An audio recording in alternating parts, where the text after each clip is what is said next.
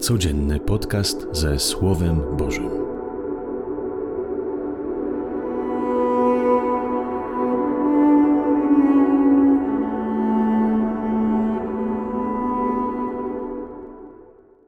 Z Ewangelii według świętego Mateusza. Kiedy schodzili z góry, uczniowie zapytali Jezusa: Czemu uczeni w piśmie twierdzą, że najpierw musi przyjść Eliasz? On odparł: Eliasz istotnie przyjdzie i naprawi wszystko. Lecz powiadam wam, Eliasz już przyszedł, a nie poznali go i postąpili z nim tak, jak chcieli. Taki syn człowieczy będzie od nich cierpiał. Wtedy uczniowie zrozumieli, że mówił im o Janie Chrzcicielu. Oto słowo Pańskie. Chwała Tobie, Chryste. Kim jest prorok? To ten, który odczytuje dzisiejszą rzeczywistość i mówi, jak Bóg w niej działa. Pomaga rozpoznać głos Pana, naświetla kierunek, pomaga wybrać to, co jest dobre. Nieraz jesteśmy w takiej sytuacji, kiedy trudno jest wybrać, trudno zauważyć coś pozytywnego w życiu. I wtedy przydałby się prorok. Przydałby się ktoś, kto wskaże, doradzi, a może nawet i pomoże iść w dobrym kierunku. Przyszedł Jan, prorok. Nawoływał, głosił, wskazywał, ale nie to mówił, co chcieli. Mówił za mocno, za bardzo raził ludzkie sumienie, za dużo mówił prawdy w oczy. Odrzucili go. Odrzucając proroka, nadal na proroka czekali. Czekali na Eliasza. Przecież miał przyjść drugi raz na świat, by głosić nadejście Mesjasza. Oni mieli już swoje wyobrażenie co do proroka. Nawet sami mieli przygotowane dla niego kazania i przemówienia, takie jakie oni chcieli.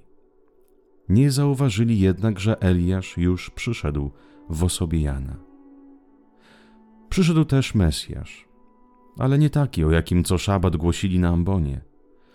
Przyszedł Mesjasz, ale nie taki, jakiego lud oczekiwał, nie po jego myśli, nie sprostał ich oczekiwaniom i marzeniom. I też odrzucili. Odrzucili Pana i Boga. Myślicie, że to historia, która się odbyła parę tysiące lat temu? Nie. To wydarza się też i dziś. Odrzucamy proroków, którzy przychodzą w naszej codzienności. Odrzucamy, bo nie tak mówi, bo nie po naszej myśli, bo za ostro lub za łagodnie. Odrzucamy, bo nie zgadza się z naszym myśleniem, marzeniami i wyborem życiowym. Nie mówię teraz my, ale ja, bo nie chcę urazić nikogo. Jestem człowiekiem zadufanym w sobie, zakochany w swoich myślach. Jestem tym, który absolutyzuje swoje myślenia i pragnienia. Jak coś się nie zgadza z moim nastawieniem, jak coś lub ktoś wymaga ode mnie, to od razu włączam maszynę usprawiedliwień, świętych racji. Tylko po to, by nie zobaczyć na perspektywę tą Bożą. Ewangelia nie tylko głaszcze i mówi o miłości, ale wymaga stawać w prawdzie. Wymaga, jeśli chcesz oczywiście, zmienić swoje myślenie na to Boże, a to nie jest łatwe. Ojcze, tyle proroków spotykam w moim życiu.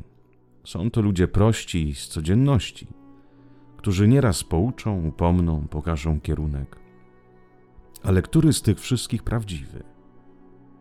Dziś każdy pretenduje być prorokiem, dziś każdy mówi, że jest prawdomówny. Kogo słuchać? Nawet w kościele jest wiele proroków, którzy są różni. Jedni mówią jedno, drudzy całkiem odwrotnie.